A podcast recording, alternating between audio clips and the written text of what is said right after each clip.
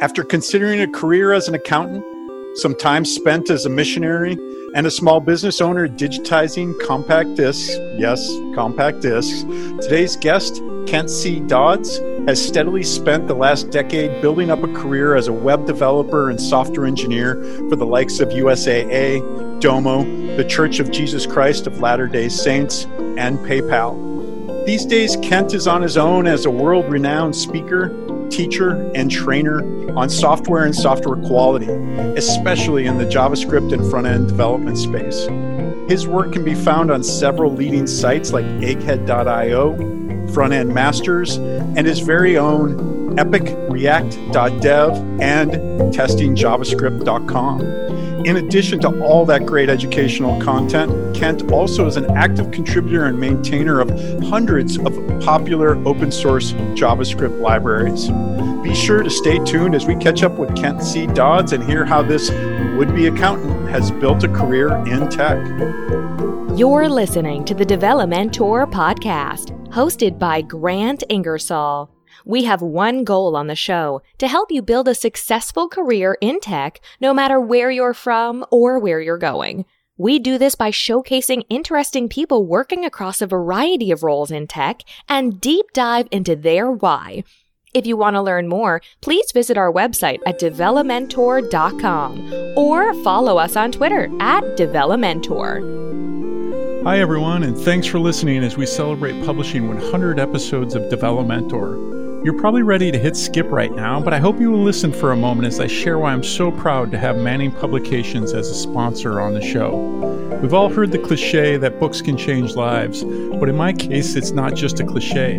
Two books have radically changed my career in tech, both published by Manning. The first, Lucene in Action by Otis Gospodnetic and Erik Hatcher, introduced me to Lucene, an open source library that powers the likes of Apache Solr and Elasticsearch, and upon which I've spent 16 plus years of my career working on. The second is a little bit closer to my heart Taming Text. It is my book.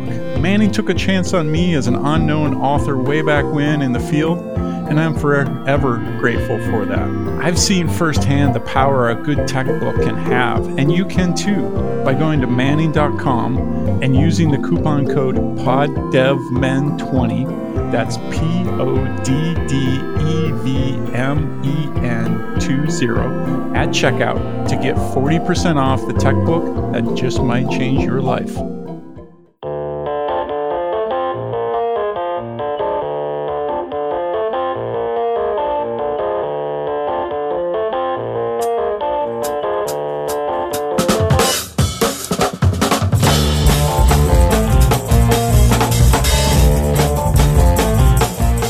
Show, Kent. Great to have you here. Oh, thank you so much, Grant. I really appreciate that intro. I, it was very nice. Yeah, no, you're, you're welcome. And I'm so appreciative of you taking the time. I, I know it's like you, we were just talking beforehand, you know, COVID, of course, is affecting all of us in very deep ways. But one of the silver linings, I, I think, for both you and me is we've been able to be home a bit more. How's that working for you? Yeah, it's been phenomenal, honestly. I mean, I, have been working from home for years. I, I was full time remote at PayPal, and then on my own, of course, I'm I'm in my office at home, and that's nice. But my family is home more, and uh, we are expected to go out less, right? Uh, and so we get to spend more of our time together rather than you know going throughout the activities uh, around. So it's you know there's nothing good about COVID, but that aspect of it has been kind of a nice change. Yeah, real quick before we dive in, you know, you've you, have you have been a fellow remote as as I often call myself as well. Like, what's your best remote work tip for our listeners out there? I think that remote work has so many advantages and like it doesn't really work super well for everybody. I know some people really struggle with it, but for me, I'm actually pretty extroverted. So I you might think of me as as kind of the person where I wouldn't do super well with remote work. And so if you're kind of the extroverted person and you're forced into a remote situation or or you want to just try it out, then one thing that really helped me at least before covid uh, was going out to lunch with other people like my friends from previous jobs or or just going out to to talk shop with people. So i guess that would be a tip. Uh, maybe during this covid situation don't go out but like do zoom calls or something but uh, make sure that you take care of your relationships with other people and especially with your family Yeah, so so true. Even if you're not stuck home at remote, I know that first two months I was remote, I I was so lonely, and then finally, like I realized, like Grant, like you're so used to being in an office, like you got to go meet people. That changed everything. So let's dive in here then. You know, I mentioned would be accountant. I know you spent some time doing some missionary work. Take me back to those early days, you know, 18 year old Kent, 16 year old Kent, wherever you want to start kind of before tech and and tell me you know how were you thinking about your career and and and your future ahead of you when I was a teenager, certainly accounting was like way far from my mind. Uh, my dad was a, a, certified public accountant, uh, had his own clients, helped with the tax preparation kind of thing. And that d- did not look like the glamorous life that I wanted to lead. So accounting was way out of my mind. Tech was definitely something that was interesting to me, but I had a friend who was a, a programmer and he tried to teach me programming and I did not understand it. I mean, I built a HTML page and stuff and styled it with CSS, but nothing really significant. Um, most of what I was doing as a teenager was video editing, and that's what I thought I wanted to get into. Uh, was yeah, I wanted to be a video editor. What maybe 3D, like a 3D animated film, or or you know just the regular cutting and things and that was kind of what i was thinking I, I, definitely wanted to be in computers that was a foregone conclusion for me I was really skilled, really fast working around the computer. Things were really intuitive to me. But programming them, I'd pretty much given up on that idea uh, when my friend tried to teach me what a string was, and I couldn't couldn't get it. so, kind of that you know digital native experience, like you know, many folks these days, obviously growing up, uh, have, but not necessarily caring about what was underneath. If I'm hearing you right. Absolutely, yeah. Well, so then what inspired you to get into tech? Because as I understand it, so you did go sign up for accounting, perhaps because it was this thing you knew, but then, you know, pretty quickly decided while you're at school to go pursue a computer science or, or related field, right? How did that happen? I started out in electrical engineering because that's what my brother did. And he said, Hey, listen, you do electrical engineering and you can literally do anything you want when it comes to computers. I was like, Okay, that sounds interesting. So I started with that. I took two programming classes. I actually did really well in them, but I committed myself to never do programming because I couldn't even stand 16 hours a week of homework. The thought of eight hours a day in front of a computer just was not interesting to me. And so I, I knew I didn't want to do the programming side of things for sure. But when I got back from my mission, I'd been gone for two years. I, I think maybe I'd forgotten everything or I just was never actually that good at math. And, and I did super bad in my math refresher class. And I just thought, you know, maybe engineer is not my thing, but I can do algebra and maybe I should actually try out this thing my dad was doing. So I, I decided to take a, an accounting class I loved the first class. I thought it was really interesting. Um, or maybe I fooled myself into loving it. I don't know. At this point, I, can't imagine how I could have really enjoyed that, but I did, I guess. And I decided to switch my major, and that put me in the business school. And as part of the business school, to get in into the program, I had to take an information systems class, and as well as the second accounting class. And that second accounting class just destroyed me. I did not enjoy it. I did really poorly it was not fun at all. So I guess that's what it's for, right? It's like you take these lower classes to see if that's what you want to be. And it worked for me. I did not want to be an accountant. But taking that information systems class was interesting because with my previous programming classes, I was like, you know, let's write a linked list and I don't care about that stuff. Let's let's write a compiler. No, I you know, zeros and ones, no, who cares? That's not interesting to me. But in information systems, we we didn't do a lot of programming, but the programming that we did had a like real tangible product, like something that I could say, "Hey, I had this problem, and I used this computer to solve this problem." And it's like a real world problem that I have, and that that was really interesting. So I ended up switching from accounting to information systems, which is in the business school. I still wasn't convinced that I wanted to program, but I thought, "Hey, I really enjoy computers. I'm really good at, at this computers thing." And business seems interesting so I, if i can take computers and apply computers to business problems then maybe i can make something work there you know there's plenty more to talk about there but that's how i kind of started shifting back over to computers and, and started to get into programming again Gotcha. You know, I love that notion of this real tangible product. I mean, is that kind of ultimately what was the gateway to, you know, effectively these days you do a lot of front end work. I know you've had some things like database engineer on your resume, but is you know for the most part you're focused on front end development. Is it was that connection?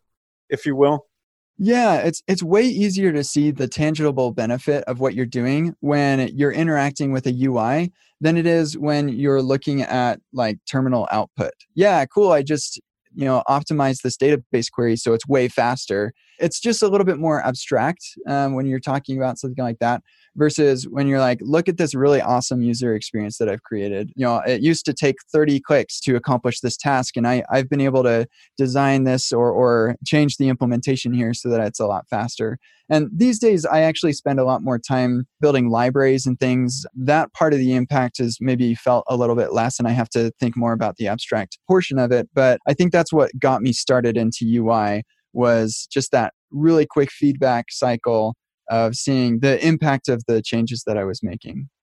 Yeah, for sure. I know several of the guests I've had on the show, you know, they, they're of that view source school of learning uh, how to code, and that visual impact is so real for so many developers. And, and then, of course, like you said, it can take you in so many ways from there. Kent, you know, on your blog, I think you said at one point, I didn't know it yet, but I was churning into a software developer. Figuring out who we are, you know, it's such a critical part of life, right? And some people never even do. But what was your mindset then? And then when did you realize this really was not just a thing, but but really was your thing and that you wanted to have a career in software development? Before I got into the information systems program, I'd gotten in, but before I'd actually started, I got a internship at a, a company called the More Good Foundation, where uh, we got permission from the Church of Jesus Christ of Latter-day Saints to take uh, old DVDs from the church and things and and put them up on YouTube for them. That process was really arduous. It was like a monkey task. I, I'd started my program and I was doing Java programming, and I thought, you know, I could probably automate what I'm doing here.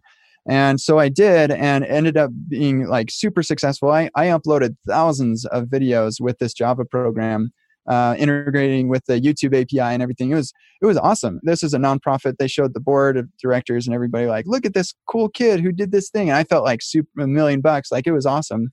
Even then, I still wasn't like convinced I wanted to be a programmer. And so I ended up getting an internship at uh, at the Church of Jesus Christ of Latter day Saints as a business intelligence engineer. They had just this side project, this little program, Java program that automated one task and uh, my mentor there the, the person who was assigned to um, help me through my internship he said hey could you help me fix this bug? You know java right? And so I, I fixed it and then i thought you know i could add a couple features. And i just started i switched my internship from business intelligence to programming just naturally and I, I didn't know what was happening to me but i every day i wanted to do the program stuff. And by the end of that internship i realized oh my gosh i'm a programmer this is what I want to do. And and I was still doing Java. It wasn't until I went over to Domo that I, I discovered JavaScript and then everything exploded for me. But that was around the time where it really clicked for me like this is just natural. This is what I want to do with my time. That's fantastic. Well, and such a far cry from like I don't even know what a string is or want to know what a string is. Well, so you mentioned Domo in there, and I you know I know you're not there anymore, but you said that was kind of a that really is what set the stage then for you. Uh, you know, what happened there in terms of that next step for you in your career? I think I still hadn't quite accepted the fact that I wanted to be a software engineer, but, but Domo gave me the opportunity to have a, a workplace that was a little bit closer to my home and startup feel at the church i had to wear not a button up shirt but like you know a polo or something and i just wasn't super down with that. I wanted to walk around in shorts and flip-flops and and have snacks for free and you know that that startup life. I was i was young you know and it seems like really cool place lots of really smart people and honestly more in line with what i wanted to do. So they actually gave me a qa engineer position automation and i didn't write a single test.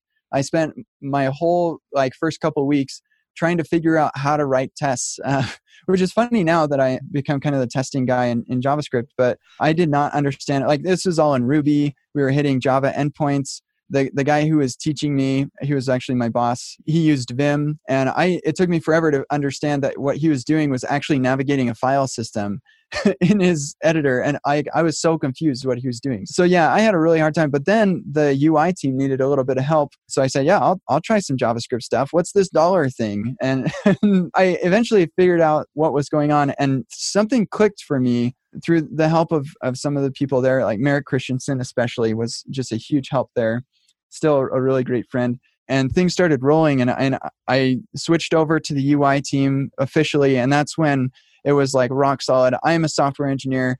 I do front end with JavaScript, and that's going to be my life for the foreseeable future. I love when serendipity and preparedness and mentorship come together. And it sounds like you had that at Domo. And that's such a good thing for our listeners to take note of is if you can find an internship like that, it's not always easy. Not sure how to ask for that raise at work? Perhaps you're perplexed on whether you should change careers or not. Maybe you're debating whether you should get another degree. Or perhaps you're not quite sure how to negotiate for equity at your startup. Listen up, because we here at Develomentor are launching a new topic based episode format that'll air once a month as a bonus to our usual interviews. In each episode, our panel will tackle the toughest topics in building a successful career in tech, as well as discuss listener submitted questions all with the goal of providing you deeper insights into how to navigate your career in tech. So if you have a question on your career that you'd like answered, drop us a note and we just might answer your question on air. Head over to develomentor.com slash questions and fill out the form to submit your question, or you can drop us an email at hello at develomentor.com. If your question is chosen to be read on air, we'll send you a thank you gift. Be sure to hit subscribe on your favorite podcast player to catch our new monthly bonus episodes, as well as all of our regularly scheduled interviews.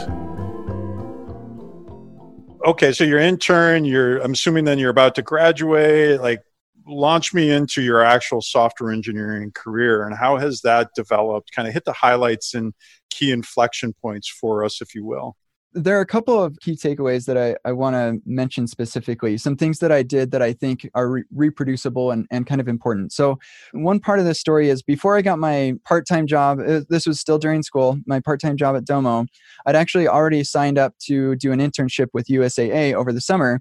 And so I talked to Domo about that. They said, "Yeah, sure, you can come back after. Like, you know, that's that's whatever. We, we don't hate you for doing that. Um, we know you had already accepted that."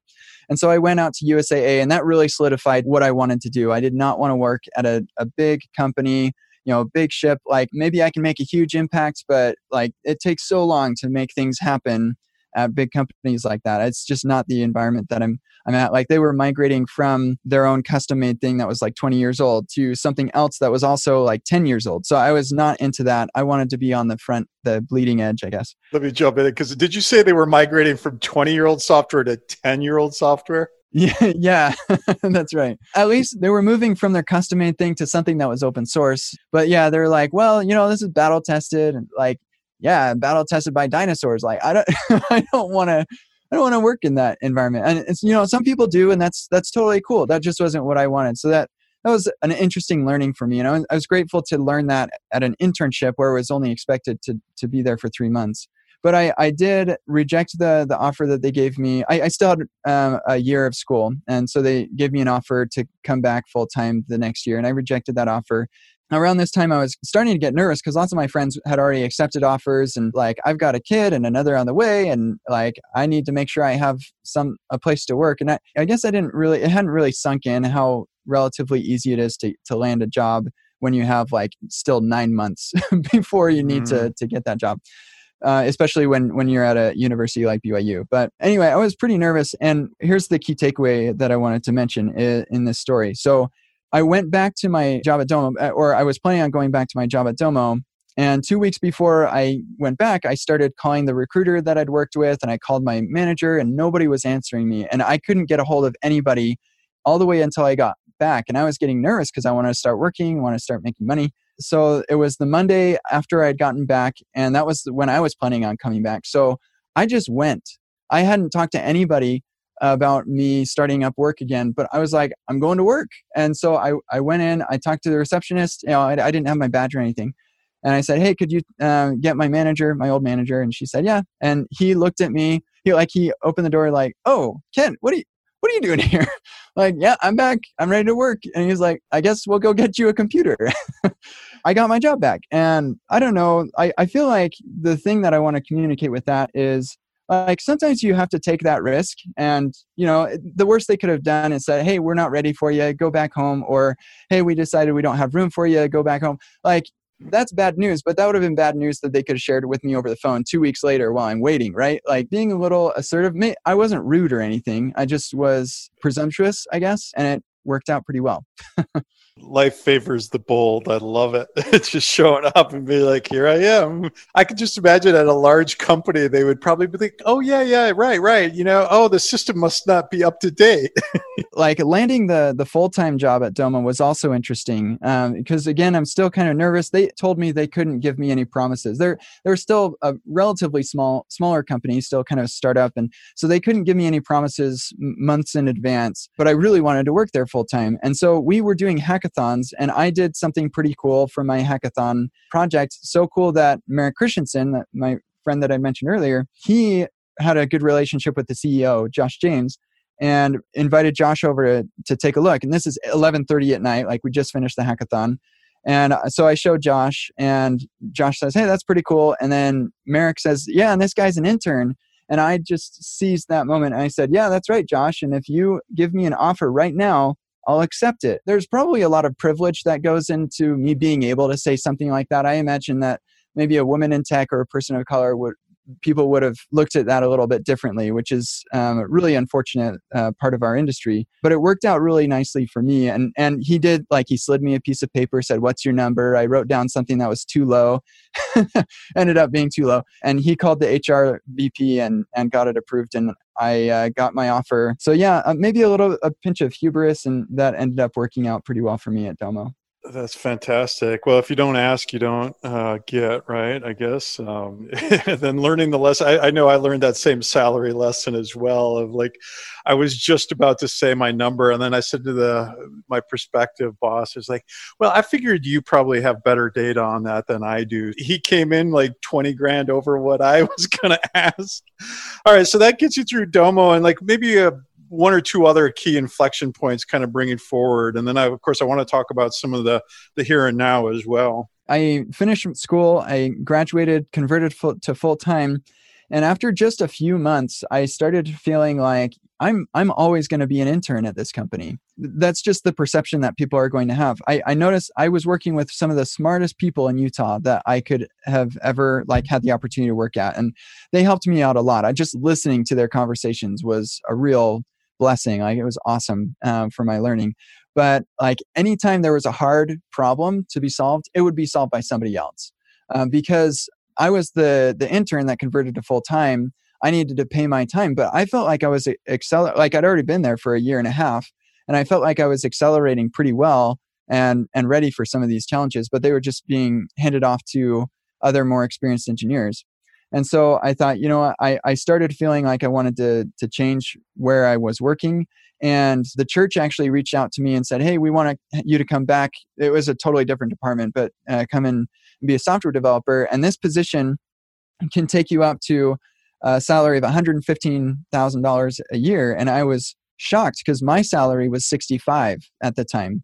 And I was like, I can't believe that I could in- even interview for a, a position at that salary. I was just like flabbergasted and uh, i did interview. I decided not to go for it but at the time there was an, another company AtTask that got like interviewed me and, and uh, i got not that salary but a huge bump. I entered in as like an experienced engineer who was already traveling internationally to speak at conferences and well actually at that time i hadn't gone international but i had sp- spoken at conferences and meetups and people were looking to me. I was making egghead videos. They didn't see me as the intern converted full time they saw me as like one of their senior engineers. And I just graduated. This was, was a lot of it, I think, was perception, but I'd created a lot of that perception by making these videos for Egghead, speaking at meetups, and just demonstrating the stuff that I knew. I didn't know a lot, but uh, the stuff that I knew, I was able to demonstrate that I really knew it well. And so they saw me not as an intern converted full time, but as a, a real solid senior engineer. And so I was able to do a, a lot cooler things there for the two months that I was there. My friend who recruited me over, he needed me to be there for three months to get his $2,000 referral bonus. So I felt bad about that. But uh, it, it was an like a really awesome place. I, I didn't leave because I was looking, is what I mean. But a, a, company came to me and said, Hey, listen, we know that you just got this job at this place, but we are losing our only engineer.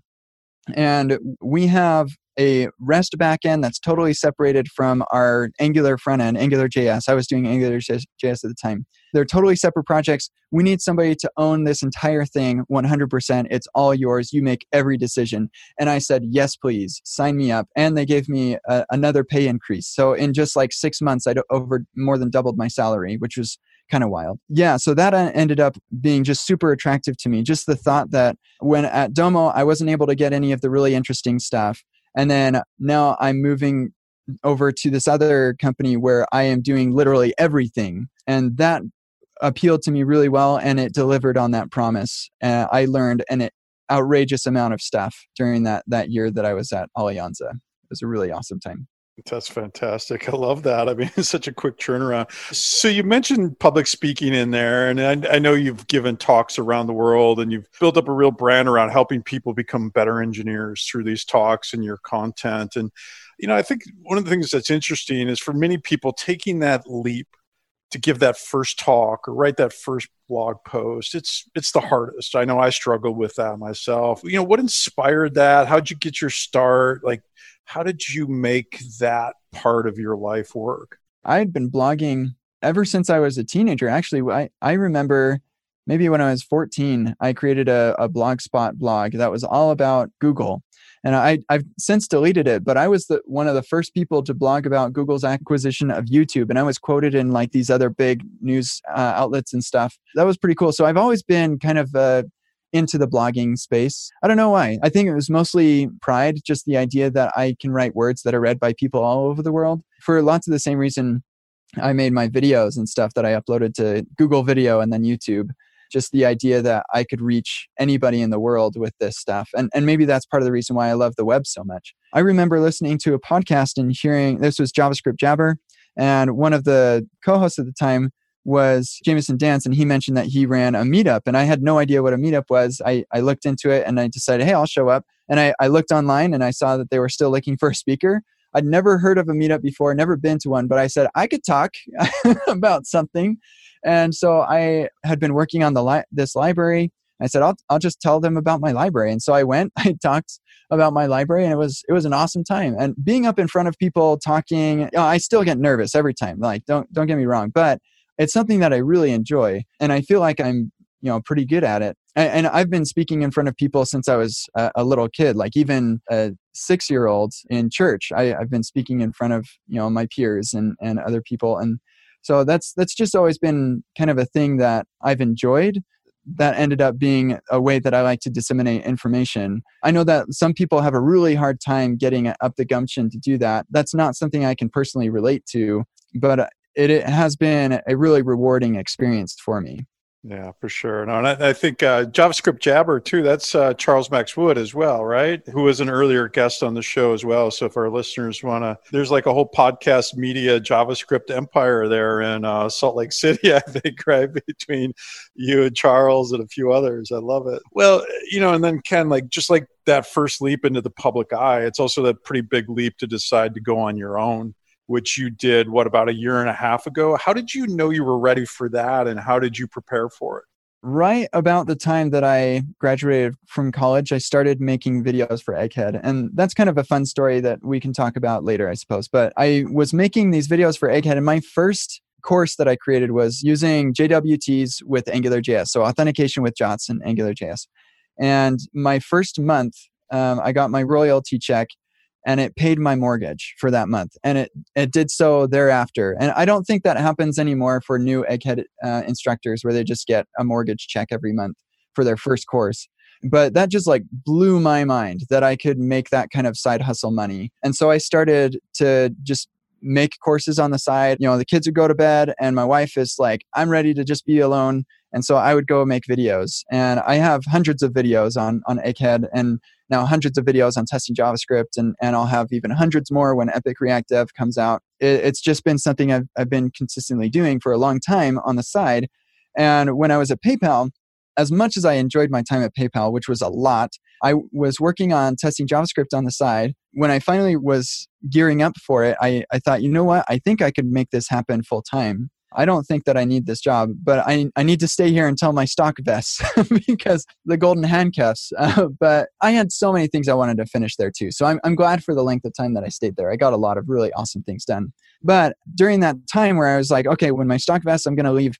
In that time period, I released testingjavascript.com. And in the first couple of weeks, I doubled my salary just from testing javascript.com.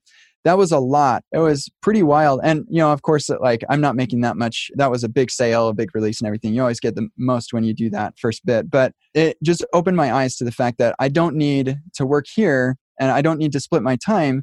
And I, so I can, I can trade PayPal for my own thing. And then I can have the evenings to hang out with my family and, and not have to, you know, feel so time constrained anymore and I can do even more bigger projects like Epic React Dev is a way bigger project than testing JavaScript was, as big as that was. I didn't have any trepidation. Like I'd been preparing for years to be able to do this. I've been building up an audience and building up a, a repertoire and like I had so much built up and prepared for the years that it was not really even a concern of like how much runway do I have when I, I quit my job or anything. And I, I enjoyed my job. I was able to get a lot of really cool things done just while I was doing that, I was also gearing up so that I could go on my own. And I did, and it, it has turned out remarkably well. I'm, I'm way happy with that decision. Yeah, I love that story. And, you know, it just goes to show for our listeners too. I mean, that side hustle, like you don't have to leave the real thing, but if it, you know, the, your day job, but if you want to, go for it. I mean, there's a way to make it work. And in fact, I think that that kind of brings me, I, I saw you just had this recent blog post on intentional career building. And, you know, you've talked about some of the serendipity in the, the early days but you know in this post you really get into some of how you build that personal brand i'm curious like share a couple actionable tips for our listeners, something they can take away about how they might go about building their brand? I know that lots of people hear building your brand or whatever as kind of icky, but honestly, it's not. And you don't have to have aspirations to be a full time teacher who's selling your own things to benefit from having a personal brand. You can have a brand within your company, but like you can be the, the smartest engineer in the world at your company. And if nobody knows what you accomplish, then like that's not going to get you the places where you want to be. Like maybe you're happy now, but when things shake up in your company, you may not end up where you want to be because nobody knows that like you're the type of person they want to keep around and, and take care of. And so one of the key things that I mentioned in that blog post is the importance of communicating what you've accomplished. If you have done a lot for the company, it's okay to tell your boss that hey i did this thing and it like i'm really happy to work at a company that gives me the opportunity to work on this cool stuff. Uh, or like make sure you don't take credit where it's due to someone else of course but communicate what you and your team are accomplishing. If you do want to have more of a public view of yourself then yeah like share that on twitter or where you know blog about the cool things that you're accomplishing. Communication cannot be overstated and and i don't have any problem with self promotion. Often, when I promote things that I'm doing myself. It's like, hey, look at this talk that I, I gave, or uh, look at this open source library that I'm working on, or whatever. And if it's really creating value for the world, then that self promotion is actually creating value as well because you're sharing that with other people who might get value out of it. So it's not a bad thing at all. Like I wouldn't see that as spam. That's that's just like, hey, in case you missed this, um, I made this thing, and I think it's it's mm. pretty helpful. It might help you too. Well, a lot of your content strikes me as it's an invitation right. I mean I, I, that's how i think you you be genuine about that self promotion right is here's an invitation to engage on an idea and you know if you don't like it fine move on. But if you do then let's dig in. I, I love that kent. One of the things on the show you know i think you know many of us often portray our lives our careers as up and to the right but you know there's obviously challenges that face us as well. What's been the best thing and what's been the most challenging thing in crafting this this path that you've been on? I'll start with that challenging thing first. There was a time where, and maybe there probably still is, where I think I'm pretty hot stuff, and I I definitely struggle with that that pride issue, and that sometimes has resulted in suboptimal experiences with employers in particular. So, like, I'll sign myself up for a bunch of conferences, and my employer comes to me and says, Hey, did you know that you're working four days out of five for all these conferences you're going to? your team is picking up the slack, just so you know. And that literally happened. And I threw a big fit. I, I tweeted about it, and um, that was a regrettable experience. And so, for all of my confidence in myself, um, bridling that excitement um, and my my own confidence uh, is important. And on top of that, just the the constant struggle with a- avoiding uh, seeking external validation, where I'm not happy unless people are telling me how awesome this stuff I've created is. Which honestly, it, it, does happen quite often. Like I'll, I'll get tweets from people saying, Hey, testing JavaScript saved me a ton of time on this thing or whatever. And I'm so much happier with my tests. And, and that's super validating. Um, but when I start requiring that to feel internal value for myself, then that's dangerous and, and uh, results in uh, situations where without that, I am not happy with myself. And so that's probably been the biggest challenge. And I know that maybe may not be totally relatable to everybody, but that's been a personal uh, failing that I, I've been working on for years. That's been a bit of a challenge, and, and it honestly, it's it just takes what I do to work on it is mindfulness of the fact that that's a thing that I deal with, and not beating myself up about it, but um, intentionally trying to change the way that I frame uh, both compliments and uh, rude things that uh, people say sometimes you know your brain is wired in some ways not not you personally but our brains are wired for that dopamine hit that comes from that validation. So it's easy for anybody for that to spin out of control if you will. So i appreciate the honesty kent. I mean that's not an easy thing for sure. Well so then what about the best thing? What, what do you love about what you've created? I still love that I can create something that can be experienced by people all over the world. Not everybody has an internet connection, but most I would say most do. And the amount of stuff that I've created that is freely accessible to anybody with an internet connection is really awesome to me. Uh, I've been able to help so many people advance their careers totally for free. And that's something that I'm very intentional about. So all, all of my testing JavaScript material is 100% open source, available for anybody to look at. I write a silly amount of blog posts about this content as well. That's all totally free. And then my Epic React Dev stuff, all of that's open source. All of my Egghead stuff, all of my front end master stuff, all of that material is open source. And that's very intentional. I, I realize that I need to sell stuff to make money so I can take care of myself and my family. But once that's taken care of, I'm really motivated by being able to create stuff that will help people improve the world through software. I, I realize that not everybody has the money to do that. Maybe they're transitioning uh, from a different career or they're in a, another country. And I do support uh, the purchase power parity, so we do lower prices based on the country you're coming from. But some people still can't afford it uh, from that perspective. And so I'm just really glad that I am in a position where I can give so much stuff for free so that people can improve their own livelihoods, their own situations um, that is absolutely the best part of all of this. That's fantastic. One more along this theme. What's been the most surprising thing? Honestly, how lucrative it is. Every step of the way, I, I was shocked. Like, I give a low ball amount to Domo and I don't even realize it. Then, just months later, I find out that I could have gotten a lot more. You know, a few months later, I, I double my salary. And then I, I increase it even more a year later when I go to PayPal. And then I double that salary um, when I launch testingjavascript.com. Now that that took a, a, silly amount of effort, but it was like you, you put a you know dollars per hour, and I uh, made a lot more than I'd ever made before. And just the the freedom of passive income. I guess that part wasn't really a surprise, but I'm surprised how awesome it is. Uh, I guess where I can say, you know what, I'm gonna just take a break for a few weeks, and I still am doing fine. So yeah, the most surprising thing I think is how lucrative our skills are. And and part of it is disgusting because just the we live in a society a capitalist society where people can work really hard and still not make enough to take care of themselves.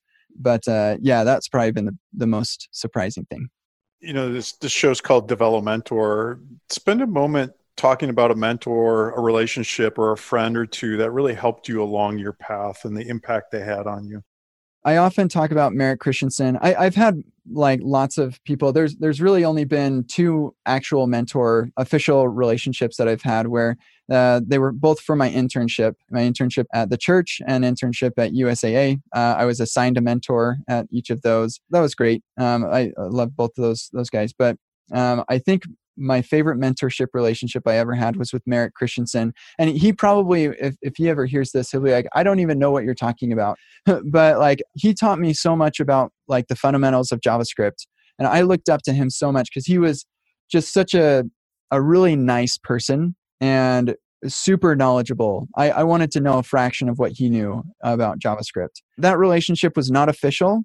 Uh, I never asked him to be my mentor. He never offered to be my mentor, but it the mentorship just kind of naturally came out of conversations that we would have, questions he would answer of mine. Yeah, just the time that we spent together there at Domo. It was a, a really beautiful relationship and still a, a good friendship today. That's fantastic. You know, and I mean, sometimes the informal ones are the best ones, right? Final two questions, pretty quick here, Kent. But on your way out, what are the three things two or three things every software engineer can do this week to make themselves a better engineer? I would say you absolutely are going to learn something. So may- maybe that can be your first thing. Learn something, like build something, create something, and then write down or make a talk or create some sort of content uh, to explain what it is that you learned that like beyond anything else I, I have a blog post about solidifying what you learn and that's kind of what this is is all about but more than anything else that will solidify what you have learned into your brain and then do it again next week. Love it. That's fantastic.